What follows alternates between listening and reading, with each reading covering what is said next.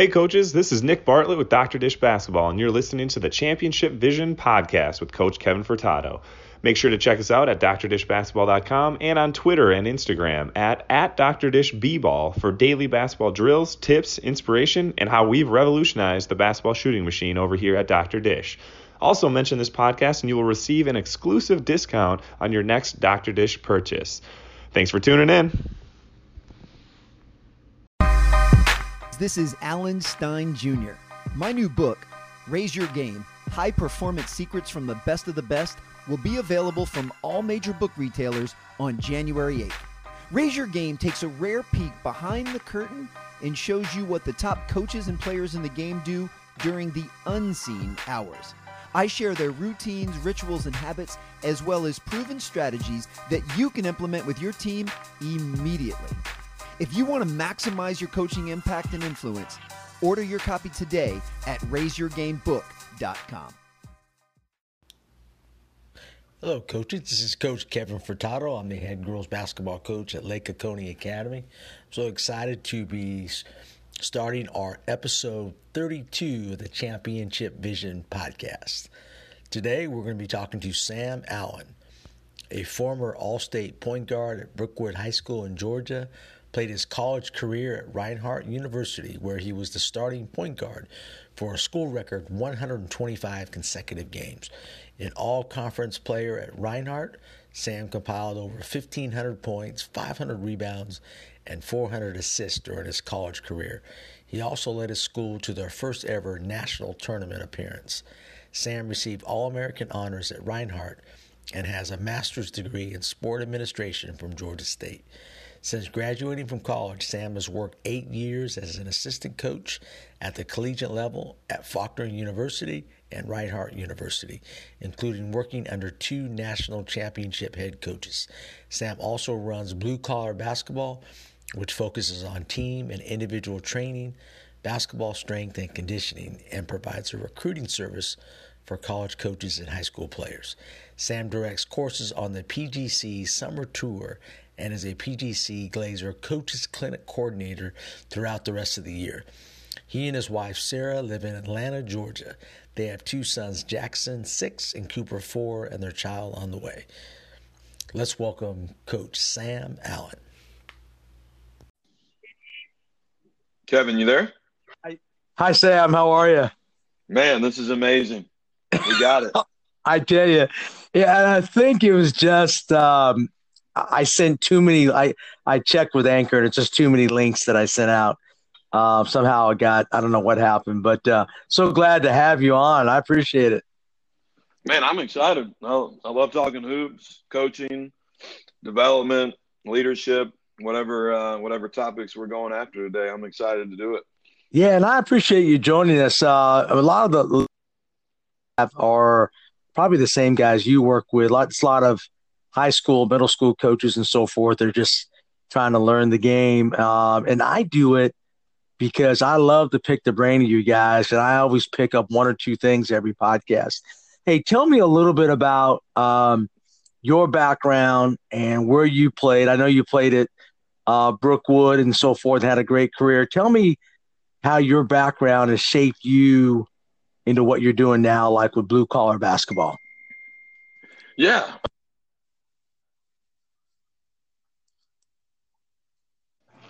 Yes. Yes. Sorry about that. Yeah.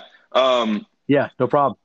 So yeah, my background, you know, I'm I'm from Atlanta originally, and like you said, I went to Brookwood High School. I was fortunate to play, I'd say not only for like a good varsity coach, but just a good coaching staff. Um, you know, you don't realize it at the time, but when you reflect back later, I mean, you, you realize how big an impact coaches can have on you. Uh, just being on a team and your sports experience, you know, just really shapes or I'll speak for myself, I guess, but I think I also speak for others. Like it really shapes or helps shape who we are, you know, um, and who we become. And so I, I, you know, I played for Eddie Martin, who's now the head coach over at Buford High School, and yes. you know has had a ton of you know on court success with the you know eight state championships and coached a ton of college and NBA pro players. Um, so playing for him, and then um, you know, and I often share Kevin. I, I've been the guy I tell players this all the time because I can I think I can relate to most players because I've been on both both ends of it. And what I mean, I was a 30-30 guy. You know what a 30-30 guy is? Uh, no, no. Go ahead. Explain. well, that's a guy that goes in the game when your team's up 30 or down 30 points. I got you. and, uh, okay. yeah, which you know that's not a good place to be. That means you're on the right. on the, the end of the bench. And uh, I was a third string point guard my ninth grade year, and Coach right. Martin, Coach Martin pulled me in the office and just basically told me I give the condensed version, but you know said, look, if you want to be a part of our program, you know you're gonna have to get better. And um, right. you know he shot me some truth, which I think all good coaches you know deliver. I think they're truthful with their players, and uh, he definitely was, and kind of lit a fire under me and ignited me to really really get to work and and commit myself to becoming you know the type of player that I said I wanted to be and that I, I dreamed of being so I wanted to be this type of player but I didn't put in that type of work and um, you know which we'll get into later in this conversation but PGC basketball who I also work with you know we have a saying that we use which is do your dreams do, excuse me do your habits line up with your dreams and aspirations. And when I right. was a 30 30 guy, my, my habits didn't line up with my dreams and aspirations. And then I, I went from being that guy to by my senior an all-state point uh, point guard, and we were the number one team in the state, and we almost won a state championship, and I got a college scholarship, and I was the guy that the other team was, you know, full court denying me, not letting me get the ball, and they they're in the other locker room game planning on how they're going to stop me. And I say that not to brag or boast, but say it is like, you know, hopefully any players listening to this, um, you know, it's so important that who you are right now doesn't he, mean doesn't have to be who you are uh, a year from now or two years from now or even two months from now. We're all growing and getting better but it is important to get truthful with yourself as a player. And so I went on and played in college, Kevin, and um, you know, I was again back in that. I was the guy on the end of the bench my freshman year, and then later on, I was the guy the other teams were trying to stop and game plan around. And so I've been on both ends of it, and it's really what inspired me to start blue collar basketball, which you know we're an Atlanta-based training um, organization where we we work with players really, Kevin, from a you know, a college level, although we work with some pro guys early on, but mostly now college, high school, all the way down to youth players. And, um, and so we, you know, it's myself and I have a few other coaches that are phenomenal, great coaching staff. And we, so we do a lot of training. We work with high school teams all over Atlanta, running their off season program, you know, team training. Then we do individual, small group, and we, uh, and then we also have travel ball teams. So, yeah, uh, that's kind of where that's how you know but, but, it was really originated and birthed because of my experience as a player i wasn't ever the most the, the, quickest or most athletic player i had to work to become the player that i was and you know i simply want to pass on those experiences and learnings to players i work with and we work with now because man it's so awesome to see those light bulb moments so cool to see kids you started working with and they were in eighth grade and then you know, seeing them by their senior year. And um, so that's that's what we do. That's kind of the uh, genesis of it, and also, like I mentioned, with with PGC. But I'll stop there and um, see see where we want to go with it. Yeah, and I, I, tell you what I love because I'm I'm I'm good friends with Gene Durden, and I know you know Gene. Love Gene really well, and I tell you, I, I could I can talk to Gene every day and pick up something. He and the one thing that I get from him and the same thing that impacted you, it sounded like, with uh, Coach Martin was the truth.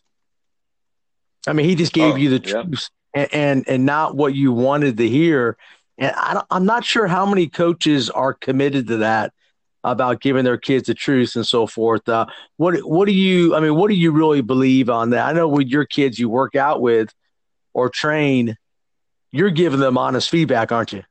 Absolutely. Well, yeah, and I want to talk about that. I think giving the truth. Well, let's let's find out why coaches aren't giving the truth to their players. Well, here's why, in my opinion, and my experience, really not an opinion, is um, I think sometimes coaches shy away, and especially in 2019. And I'm not saying it's wrong and where they source it from, but the reality is a lot of coaches are shying away from the truth because they're afraid of a kid transferring. They're afraid right. of really coaching their best player hard and holding that person, that player, uh, that that young man, young woman accountable to their actions.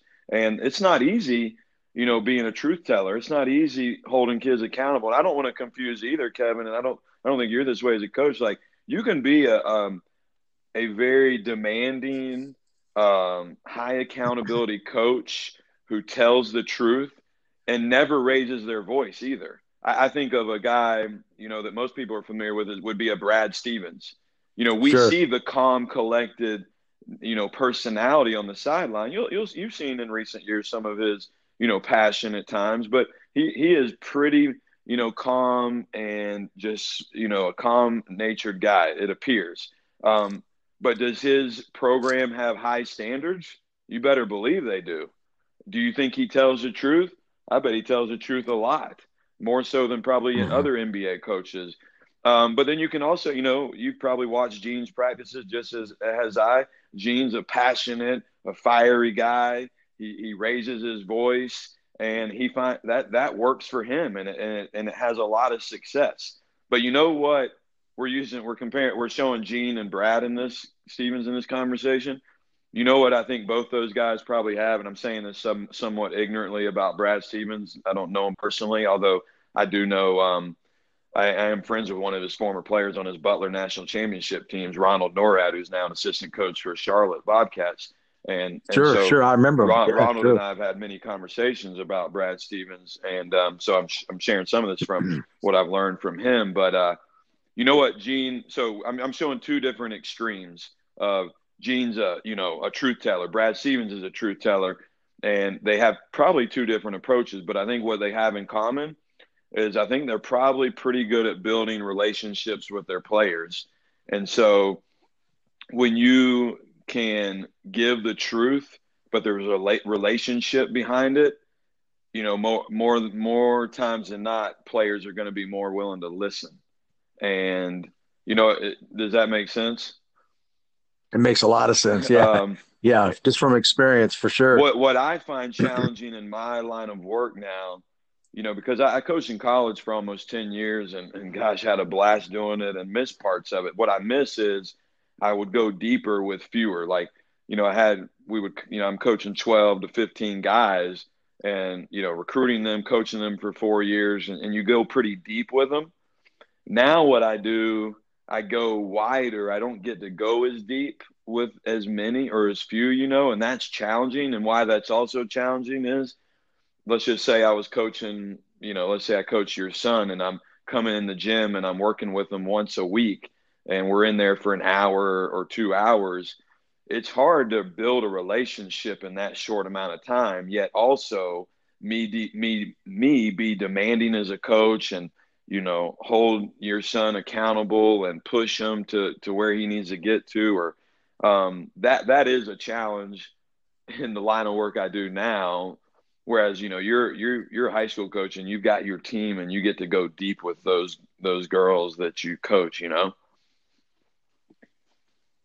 Yeah, I totally agree, and I think um, I have an advantage here. I'm at a very small school; it's a small charter school, uh, and I, I want to continue on what you're saying. Okay. Because I have I have an eighth grader, Sam, Hannah Heinen, who's actually a big part of Point Guard College. Matter of fact, she's you probably have worked with her and probably some of the clinics you have done. And then I have another sophomore kid that are tremendously passionate for the game and love the game. I can't get them out of the gym. What advice would you give to kids like that to kind of further their development. Uh, and they, they you know, and obviously their their parents listen to this podcast. So I really want you to share with them what advice do you recommend for kids who absolutely love the game at those two ages or grades? Yeah, so great question. Um, I mean, if they love the game, they I'm assuming they love being in the gym and working on their game, right? I, I can't get them out of the gym. I mean, I mean, it's it's unbelievable. Um, and uh, they enjoy being pushed, and they're actually, I think they're smarter than me. They love the game. They're always thinking the game.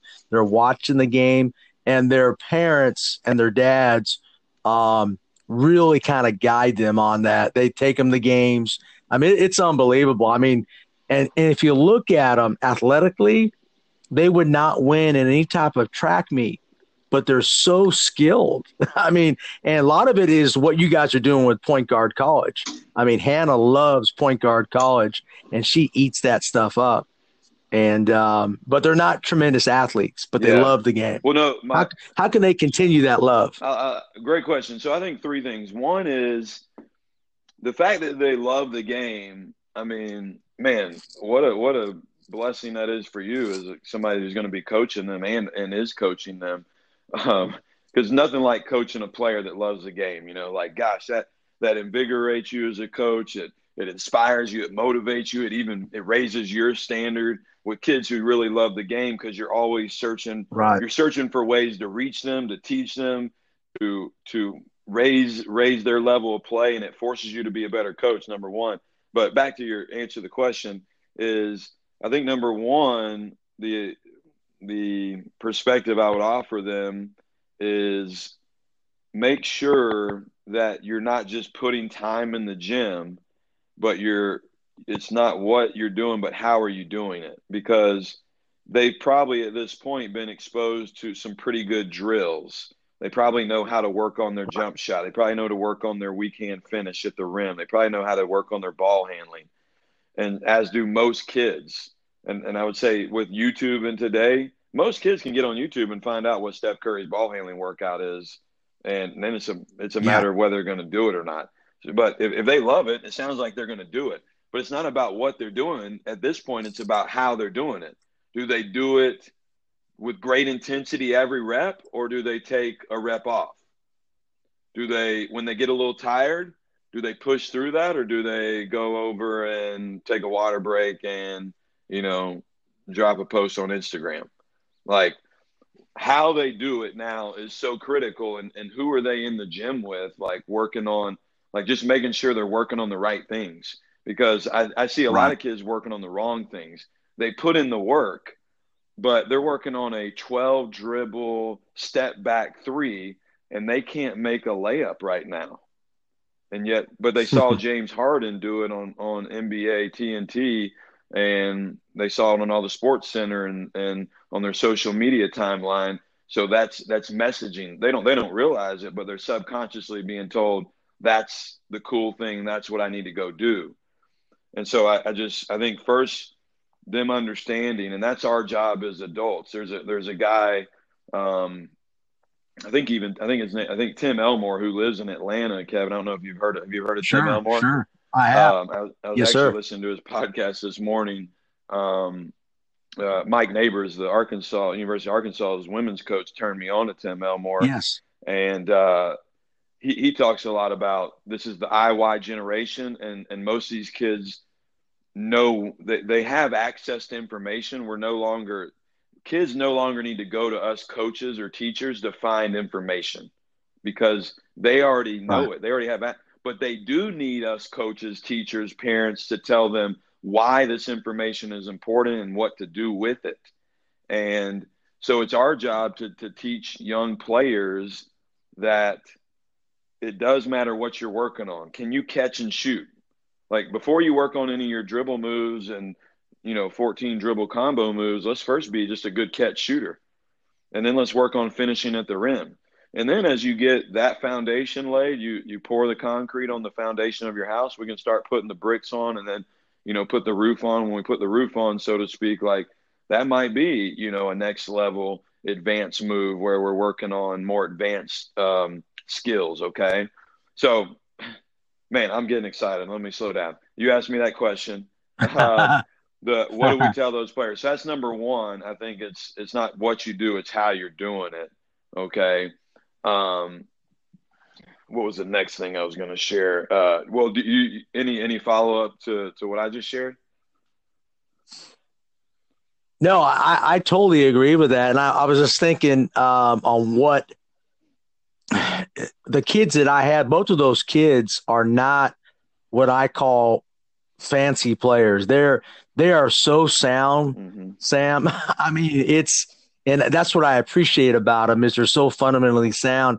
I think the problems that I see is they at, at their particular ages they try to advance too much. Sometimes people are telling them things, uh, particularly on the AAU circuit and so forth. Hey, you need three or four moves. And I'm a coach that I think you need one move and a counter. So I think sometimes they're being coached too much at the AAU mm, level. Yeah, that's a good point. And that's another topic. That's another topic because um, I believe in just sound basics, and I think um, I think we give kids too much. But I don't know if I added to that. No, no, no, that's but, good. But can, I, can I jump in? Can I jump in and add the two yeah. other things they I, they they came back to me and I wrote them down now. Um, the other two things are things I think a little bit outside the box that I don't think most players are thinking about. I'm not sure how many skills trainers and AU and maybe even high school coaches are thinking about um, as part of the these development plans for a young person. So the skills matter. We just talked about that. You know, them being in the gym, what skills are they working on? How are they doing it?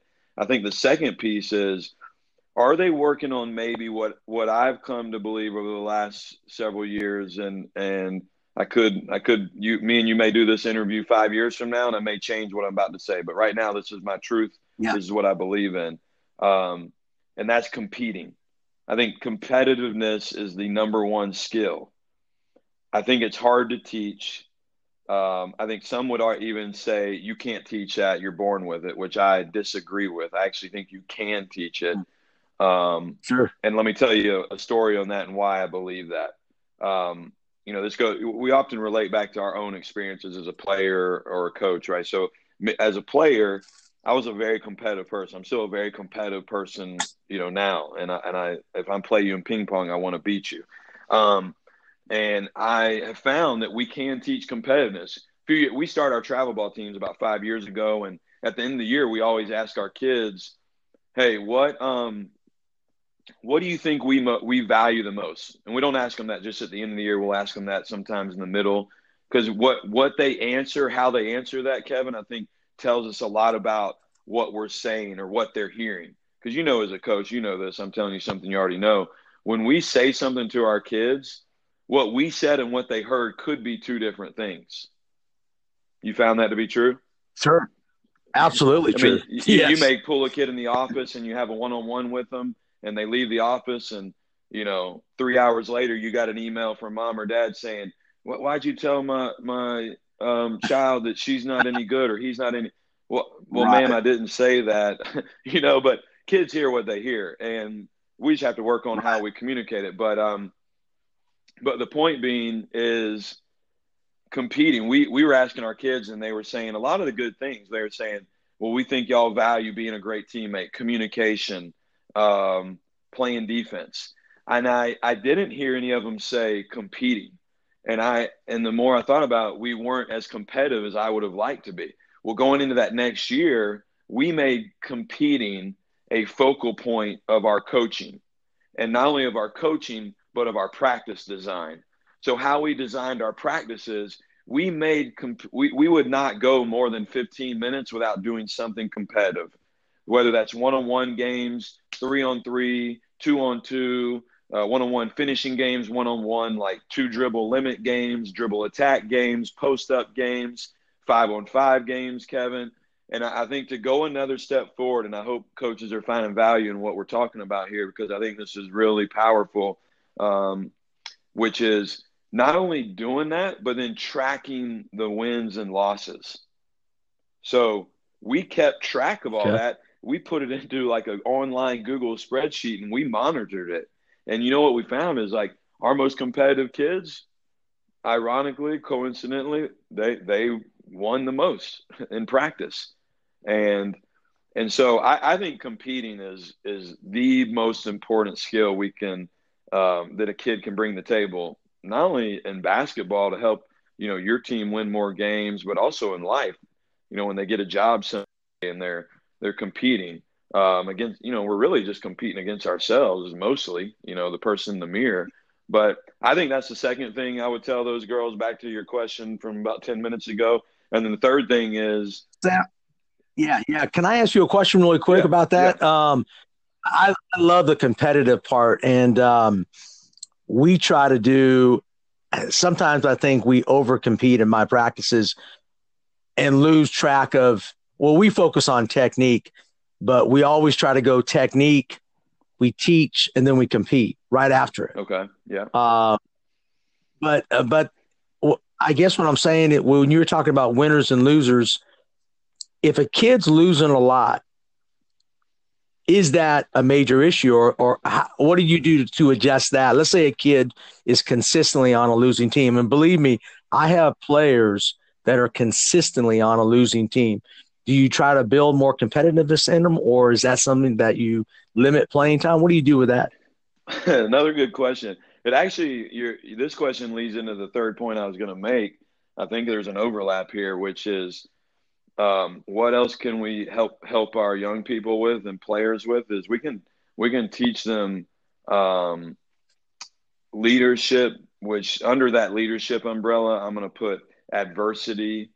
Uh, we could probably put the toughness thing under competitiveness, but I think right. I think when a kid is losing you know they're meet they're they're coming to a fork in the road. And what what we found to be you know what science what some science would tell us is the number one attribute that predicts future success. Are you aware of what what they say this is now like the number one characteristic that that if you look at people you can say that'll predict whether they're going to be successful in whatever they do in life you know what that that characteristic is I would, and I would say grit and toughness. Yeah, grit, exactly, grit. And what is grit? Well, you can define it a lot of ways, but the ability to work through some tough moments, the ability to push through when things aren't going our way. And so, if little Johnny Absolutely. or Chris or Sally or Melissa's struggling, you know, we don't need to protect them from that. We need to allow them to work through that. It doesn't mean we don't need to come behind and put our arm around them and encourage them at times but we all, I think we need to do that. But I also think we need to say, I believe in you. You have it in you. I know you you're not you're not finding success right now, but you have it in you, and you're going to have to figure out how to get it done. Because every player goes through that on any level. On any level, some of the greatest basketball players ever play this game, they've gone through those adverse moments, those struggles. It may be that freshman kid in the program right now who's playing varsity, and every day they're getting you know, drilled by that senior player that's ahead of them on the depth chart, and it's it's making them a better player. I was just watching a video um, last night. Um, Gregg Popovich and Tim Duncan and Manu Ginobili and Tony Parker were all talking. You may have seen this before, but the four of them were all talking, and they're talking about when Manu first came in, how Bru- Tim Duncan was saying Bruce Bowen used to give it to you, man like every day he would he would just give it to you he would kill you every day like fouling you physical and he's like i knew you were something different Manu when you just kept coming right back at him even when he was getting the right. best of you and that that's that's what every player has to learn how to go through and the players that that don't want to push through it and you know maybe they're losing every day and they're not finding success and they they decide that may, hey maybe basketball is not for me um, well, maybe it's not for them. You know, it doesn't mean they're going to be a failure in life. It just means they're not going to, you know, do well in basketball for your program. And I mean, we, we want to help kids. You know, there's a fine balance too, because you don't you don't want them to uh, just quit on first notice. Um, so Tim, back to the Tim Elmore thing, I'll share that I was listening to this morning was he was talking about how parents. He said we have a great generation here, but but parent the kids are usually not the issue. It's our parents and how we're raising right. them. And he says parents want to come in and protect the kid rather than prepare the kid. And he used an example of the they had this uh, this company was had these six interns that had done an internship with them, and then they went through the interview process at the end, and were about to offer him a job, and uh, like five of the six at the very end of the interview said, "Thank you so much um, what I'm going to have to do now is uh, um, my parents are going to want to meet with you and, and interview with you. this is the employer, the owner, you know, the owner of the company. And they, the parents right. want, these are like 22, 23 year old, you know, adults. and he's like, yeah, that's what, that's where we're at now. Like parents want to protect rather than just prepare kids um, for what's coming. So, look, I'm, I'm probably taking us down some rabbit holes on the, on some side roads here, but, uh, yeah, no, those are my thoughts. I love it. And I, and I, of course, I got to tell you on the hardwood hustle, and I, I'm one of your biggest fans. I got to tell you that I listen to that every day. You guys do a terrific job. I think every coach in America should be listening to your podcast. I, I, I mean, because what you guys, along with TJ, of course, Alan started it, and I, I, I listened right from the beginning. Mm-hmm. You guys provide. Well, maybe I'm just talking about myself. I know you provide me so many golden nuggets. Man, it's unbelievable. And every coach, it should be a requirement for you guys. What you guys provide is unbelievable, and I, I know I appreciate all that. Let me. Can I ask you a question about one of my players? Yeah. Um, and I think this. I think a lot of coaches can. I have a freshman player who's a really good athlete. Has she? But but she's uh, she's got a little anger issue. She's got a little edge, mm-hmm. and I love her for that. Right. But I also do not like that edge sometimes where she fouls or she'll throw a bad pass for no particular reasons. I'm pretty sure you've coached players like that. What would you do with a player like that who has an edge, and particularly on the girls' side, that's great, but can't control it? How would you monitor that? Yeah, I think some of the best players I've coached have been that type of player. I think when I first got into coaching, right out of playing, and I was coaching at college, and I think back to a young man I had uh, from inner city Chicago, a junior college transfer to us. He was a two-time All-Conference player, one-time All-American, just a dynamic player. Could you know, he could score it inside out, put it on the floor, post you up, you know. But the best quality he had was he was competitive the worst quality he had was he was competitive. and, you know, like right. he, he was feisty, man, and he was fiery. And sometimes, you know, he would snap back, you know, when you're coaching him. And, you know, I had to learn, like, it was good for me when I look back. Gosh, I think how bad of a coach I was, first off. But, like, I think I learned too you got to take some of the some of the bad with the good and then it's our job as coaches I, I wasn't you know, as a 23 year old assistant college coach, I wasn't um, adequate or I didn't have the tools in my coaching tool belt to be able to to to coach him through this. Probably as I've reflected, as I'm saying it right now, I, I'm, I can do it now. I think I can. I, I love coaching that type of player, like a Draymond Green type that is sure. so volatile and competitive and emotional. And what I usually tell those players is, I say, I first tell them what I love about it. I said, I wish we had a team full of you. I love your competitiveness. I love your fire. I love your passion. It, it, fires me up. Like I let them know that, and I and I don't say it, but it's not a it's not a statement to say but, and here comes the bad. It's say and here's the opportunity. So let's just call your player. Um, let's just call her uh, Jenny for a second. So Jenny, okay. Jenny is, you, you know, I would tell Jenny that, and I'd say, Jenny, oftentimes in life, our biggest strengths are our biggest weaknesses. You know, a biggest strength could be our heart. We have a great care for people. We love people. We want to do what's best for them. And our biggest weakness can be that sometimes we maybe um, people take advantage of us in that manner, or sometimes we give people fourth, fifth, sixth, seventh chances because we see the best in them. We have a huge heart for them, right? I mean, it, it, life's full of contradictions like that. But um, with Jenny, back sure. to her, is I would say, but look, I love your emotion. I want you to play with emotion, but you can't play emotional.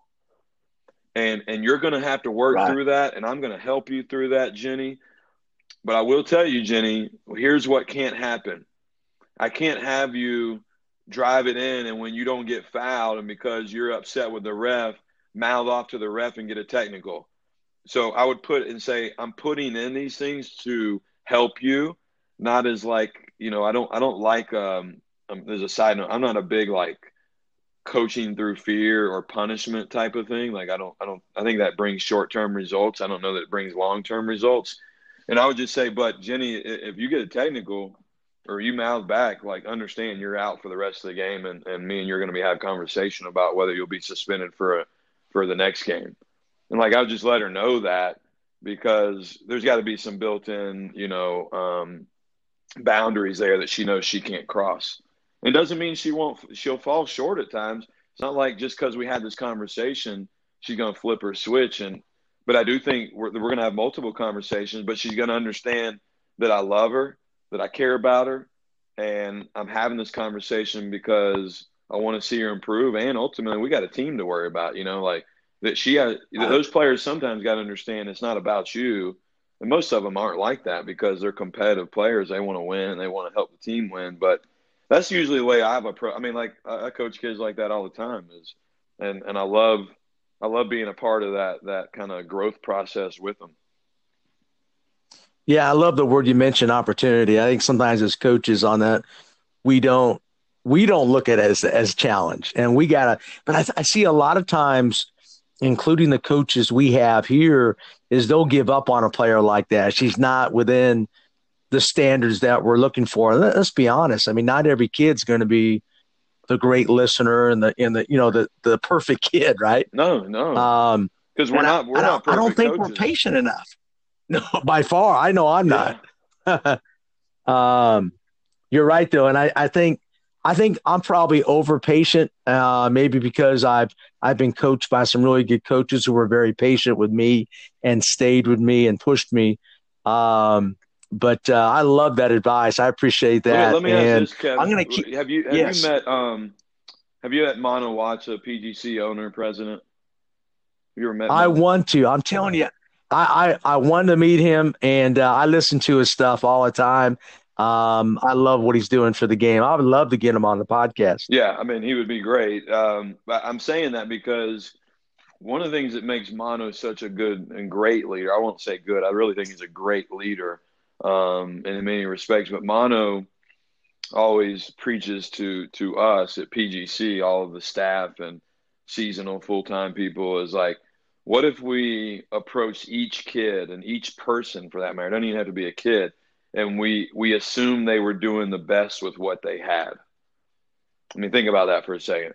What if we approach every right. situation assumed, just assume for that moment, they're doing the best with what they had. So Jenny, who is emotional and popping off, you know, during a game or something, well, what what if that's what she's been taught at home and she's seen her mom do that day after day. Well, she's only doing what she has been taught and known to be her truth. It doesn't mean right. it has to be that truth has to stay the same. Um, but we can, we as coaches, that's that's why we're coach. We're we're there to coach them. We're there to teach them. We're there to mold them and be like I love the word you use, patient. We're there to be patient with them. And I think, I think there's a. I'm I'm, always, I'm about. I've come to realize. I think, I think life's about contradictions. As I said a moment we're we're being patient, yet we're also acting with urgency. Don't you feel that way as a coach? Like you want to win right yes. now. You want that girl to that guy to get it right now, but you're also patient with them. And we're always in both of those worlds, and we may be in both of those simultaneously. I think every coach battles that. I think. And yes, and I think we do a lot with our coaching in a sense that we put something in or a particular skill and it's like, hey, we just taught it. Well, wait a second now. It doesn't matter. It's going to take time to build. And I think we're all in a hurry, aren't we? I think so.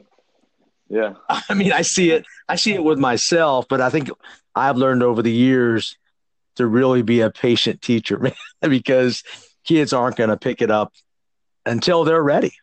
Yeah. Yeah. You're so right. Yeah. Um, hey, let me let me add to that, Sam. Uh, I saw you first in Charlotte, North Carolina, in a PGC clinic, and um, I thought it was absolutely fabulous. I, I didn't know that much about you, but I really, um, I really, really appreciated your knowledge of the game. You were you were going over offensive footwork and ball toughness, which I'm telling you, I don't know why me as a coach, maybe as a girls coach, I teach that probably more than anything else. We are ball tough. Mm-hmm. Um, and you were going over the footwork and just being really technical about it. Why is this skill so under taught? Um, ball toughness skill. Ball toughness and just offensive footwork. I don't see a lot of coaches really working on it except the the really successful ones like Gene and those guys. I mean, these guys are working on footwork and really Gene's a master at, at teaching ball toughness. Mm-hmm. I think, well, I don't know that I have an answer for that. I mean, I'll take a stab at it because um, I, I, would probably need to go and ask, go around and I mean, I you know we I work with a ton of coaches. It's a good question. I, actually, now that you ask it, maybe I need to I need to search for that answer. My my initial thought would be, you know, maybe my, a lot of coaches just don't know how to teach it. You know, um, that could be one. Number two, they maybe they don't value it like you know you or me might, or to your point, Gene Durden might. Um, maybe they value something differently than that. Um, I, I'm really big on footwork. I mean, being in the player development space, I am like with blue collar basketball, and we're obviously working on that type of stuff like daily, weekly with our athletes. So footwork, I think, is everything, and we spend a lot of time on how to receive the ball, like catching it shot ready. I think so many players, like I'm going to go, I'm going to coach my son's third grade game tonight. Then I'm going to go right after that to a to a high school high level varsity game tonight that I'm going to, and all the way from third. Like you're going to see some of the habits of third graders. You're going to see them. i am going to see them tonight in a high school, like elite level high school game. Kids not catching ready. Right. You know, I don't. I, I don't know how deep we want to go technically here, but because uh, I could I could get, but yeah, I think um, I think that catching it ready, we call it uh, or I call it a player versus power position. So I say all players you should catch it uh, like a player. So that's uh, that's my new way of calling triple threat, right? So catching it, I can dribble, pass, shoot. Now, if if you're crowding me on the catch, I may not be able to be in triple threat or player position. I got to be in ball toughness position or PGC we call it power position, and that's where I'm going to get a I'm right. going to get a wider base. I'm gonna I'm gonna use my my extended elbows in a in a um, in a safe way, not in a reckless way, but I'm gonna get my elbows out and I'm gonna I'm gonna put that ball in a power position that you can't take it from, and I'm trying to create some space so I can get myself back into a player position, if that makes sense. Yeah, absolutely does. Yes. So, and are you? I, I, yeah. I mean, I, I teach probably the more. I teach reverse pivot, back pivot more than any other pivot. Okay. What's your opinion on that? I love it because of space. Um, and and I I think you can catch and get in that power ready position really quick on, on a reverse pivot. I don't I don't know why. I just feel like it's just it's quicker and my players can get in that attack mode quicker. What's your philosophy on that? Yeah, I I, I teach uh, reverse pivot um, footwork as well. I, think it's really effective. Not only we we do what we call a Kobe series. Um, you know, I, I, developed it from watching Kobe, who essentially, you know, Kobe and Michael Jordan, you know, probably have the best footwork of anybody that's played this game.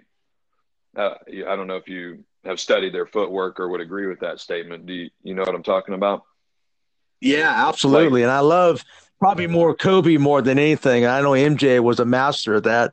I know Kobe from what I've read and researched.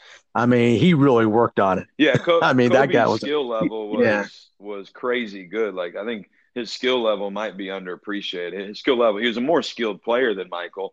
I don't I don't think he's a better player. Yeah, yeah. I think you know that that's a whole other debate. But they both played in the triangle offense, which means they played facing up. They also posted up a lot, being a little bit bigger guard. And so they would catch the ball in the pinch post, the elbow. They'd catch it on the low block with their back to the basket. They had great, you know, reverse pivot game or turnaround, and Kobe really mastered it. So we developed some Kobe drills where they spin the ball out to the elbows, and we do a whole series of like reverse pivot shot, reverse pivot, rip and go, reverse pivot, jab and counters, and um, right, and then we extend it out to the wing. So, yes, we we spend a lot of time on that. Um, I don't know.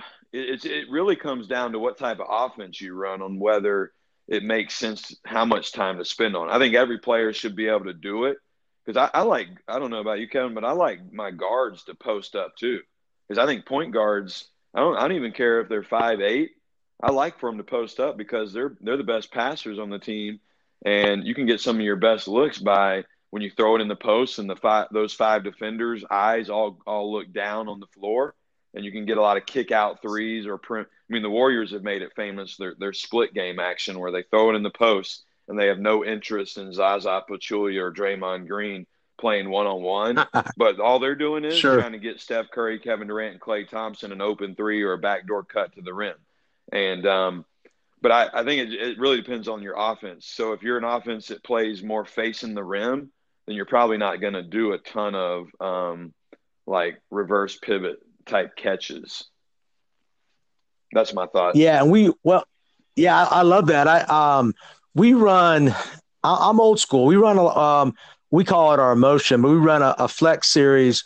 We actually it's called spots, the old spots offense, where it's you know we run a flex cut and a, then a flare. We don't we don't use the downstream. And what we're trying to do, we're trying to spread the floor, get backdoor cuts, things like that. And um, my best two guards are my two best post up players like you're saying. Mm-hmm. We get a lot of stuff inside, and we're not that big. We're small, and they do a great job, you know, getting down low and posting up. And uh, but we run a box drill, Sam, mm-hmm. Where you know, just like you're saying, we pass it out, we reverse pivot. We also do forward pivots too. Mm-hmm. But I just think pivoting's like under Todd because I see the traveling at our single A level. Traveling happens all the time by kids not being prepared and not using good footwork. Uh, I, um, and we make 100%. the same mistakes too. Yeah. Um, but uh, I probably over teach it, but I'd rather over teach pivoting than over teach an offense. Yeah, I'm with you there. I, am in line with that thought. Like, let's be better players and have better plays. Because um, if you can, right, if you can right. dribble, pass, shoot, make layups, well, your offense is going to be pretty good unless you just royally screw it up as a coach for your team. Like, but if you can't dribble, pass, shoot, make late, like we could bring in Bobby Knight, teach the motion. You can have Phil Jackson run your triangle. You can bet best offensive minds in basketball. You know, you got to have players um, and skilled players. And I'm, I'm that's one thing I love. Again, our I know our conversations all over the place, but like I love what Steph Curry his success over the last few years, you know what that's made cool again? Shooting, skill. Right. Sure. You know, there was a time in the 2000s at the NBA level where I'd say late 90s to 2000s where, you know, everybody was getting bigger, more bulky, stronger, athleticism, dunking at the rim. Like that became kids were spending more time in the gym dunking.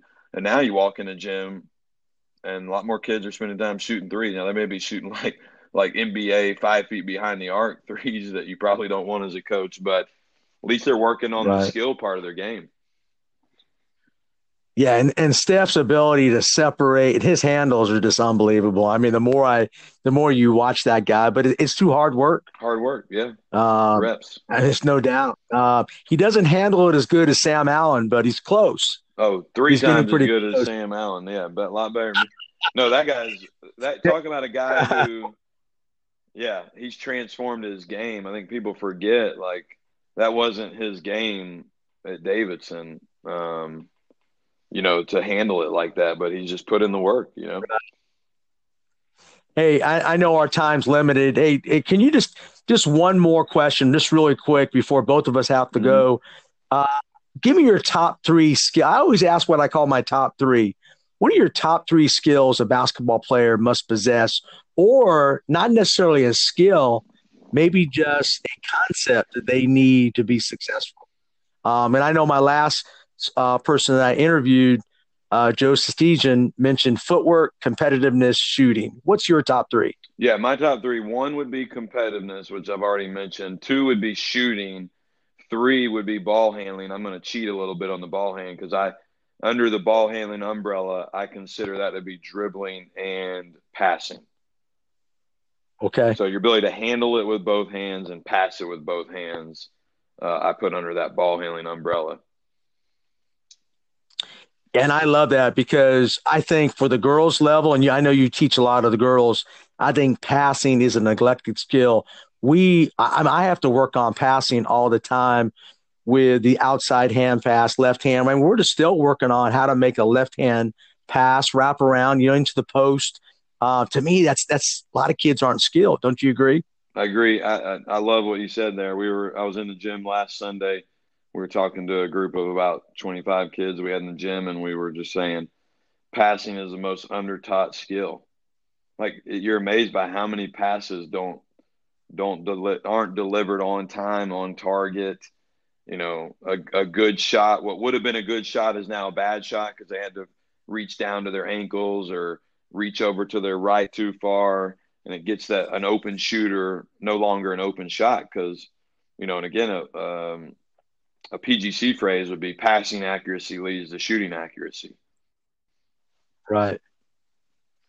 So yeah. Yeah, and I I, I, I totally agree because uh, I, I, know we have some players that we like to lob it, and we and we allow no lob passes. And first of all, we're small, but uh, we're really been lately. We've been really working on passing. I I probably have to have you come in and really drill our kids on that. Take a look. I love to have you work with some of my players. Um, Sam, I really appreciate you taking the time out. I know it's a, and call it a call it a quick lunch break. yeah. Break podcast. Um, but I sure appreciate. It. I know you really helped me out, and hopefully you help out a lot of our listeners that that tune in to us and so forth. But thank you so much, and let's continue the relationship. And I appreciate you helping out me and so many coaches. Well, Kevin, let me say this. First off, thank you for saying that. Too, thank you for having me. Uh, you know, I I do love helping coaches and players but just talking like this with you, um, it stretches me. It, it, makes me have to formulate some of my own thoughts and put them into a, you know better organized manner. And um, and then three, man, celebrate you on on doing a podcast and just putting a resource out there, taking time. I, I know there's a there's a component that you just love it because you're learning and getting better, but you know this kind of stuff helps coaches, and uh, anything we can do to to do that, I think's really important. And it goes back to we're in the impact business. We're, uh, you know, we're, we're impacting young people's lives and being, you know, you can change a trajectory of somebody's life as a coach. That's, that's a pretty powerful and um, daunting task all in one, you know? And I know you have changed a lot of, you have changed uh, my life and so forth, and my coaching made me a, a much more impactful coach, and I appreciate that. How can the listeners get a hold of you? Um, you know, on social media, I'm active on like Twitter and some on Instagram at Coach Sam Allen. So Coach Sam Allen, um, you know, they can they can connect with me there, uh, and if if want to go deeper and through through that we could exchange emails and stuff and need be and yeah so, and I'm and any coaches in the Atlanta area, um, definitely would love to connect with connect with you. And I'm in a lot of gyms, and uh, so yeah, let's uh, just keep the conversation going. That'd be great. And I, you're going to see it, quite a few of my players at Point PGC. Hopefully, you'll be there. I got quite a few, few of my players. Uh, one, a little Hannah Heinen, I was telling you about, little eighth grader, my sophomore, Destiny McClendon they're going to be at your PGC camps, and uh, I would love to have you meet them. Okay. And uh, love to have you evaluate them because I know you're you're tremendous at taking a look and helping out kids. Yeah, one, Sam, thank you so much. I appreciate yeah, it. Hey, one real quick on that. Once they sign up, because our, our, registration, the PGC registration opens up, uh, Jan, excuse me, January, I think twenty first maybe. And once it opens up and okay. they register, please, um, at your convenience, let me know what uh, camps they'll be going to, and if I'm going to be there, I'd love to make that connection. But yeah, thanks so much, Kevin. I sure will. Wish you the rest. Wish yeah, you the best yes. in the rest of the season, and if uh, if you want to do this again, you know, a few months down the road, just let me know. I do want to do another podcast. I, I still have some more some more questions for you, okay. but man, you really helped me out, and I I appreciate you taking the time, Sam. Yes, sir. Thank you so All much. Right, have a blessed day. See you. All right, coaches, how are you? Hope you enjoyed the podcast uh, I just had with uh, Sam Allen. What a great guy. Take out the time and speak to me here on the Championship Vision podcast. Uh, my podcast is, is about coaches sharing a vision. And Sam definitely has that vision. His his main his main objective is to make people better, make kids better, have an impact on people and coaches. And he sure has done that uh, whether that's through his blue collar uh, company, working with training program that he has, working with kids, um, or Hardwood Hustle, uh, where he impacts many coaches, including myself, through his great podcast with him and Adam Bradley. Um, uh, some of the things he mentioned, he, he had a you know great.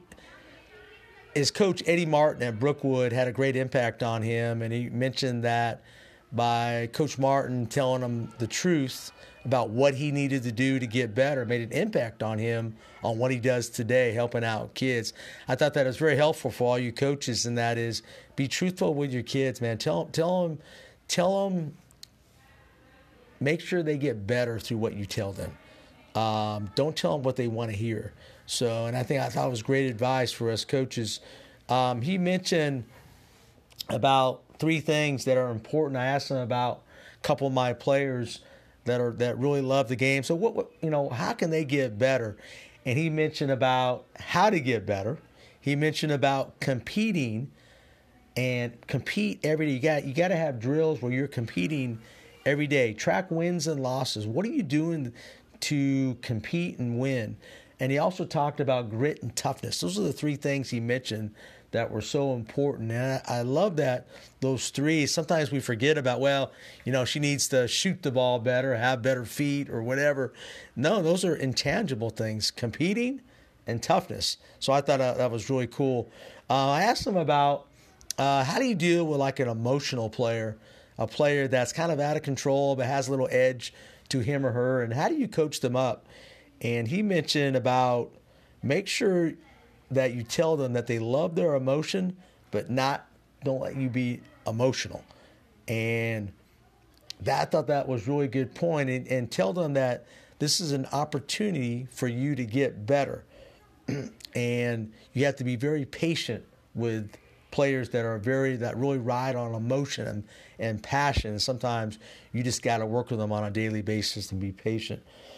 so, but I, I, thought that was a, I, he had some more. Obviously, he had some some great ideas. Please list. Please, uh, if you have any questions, you can get a hold of Sam or myself. We'd be glad to share with you.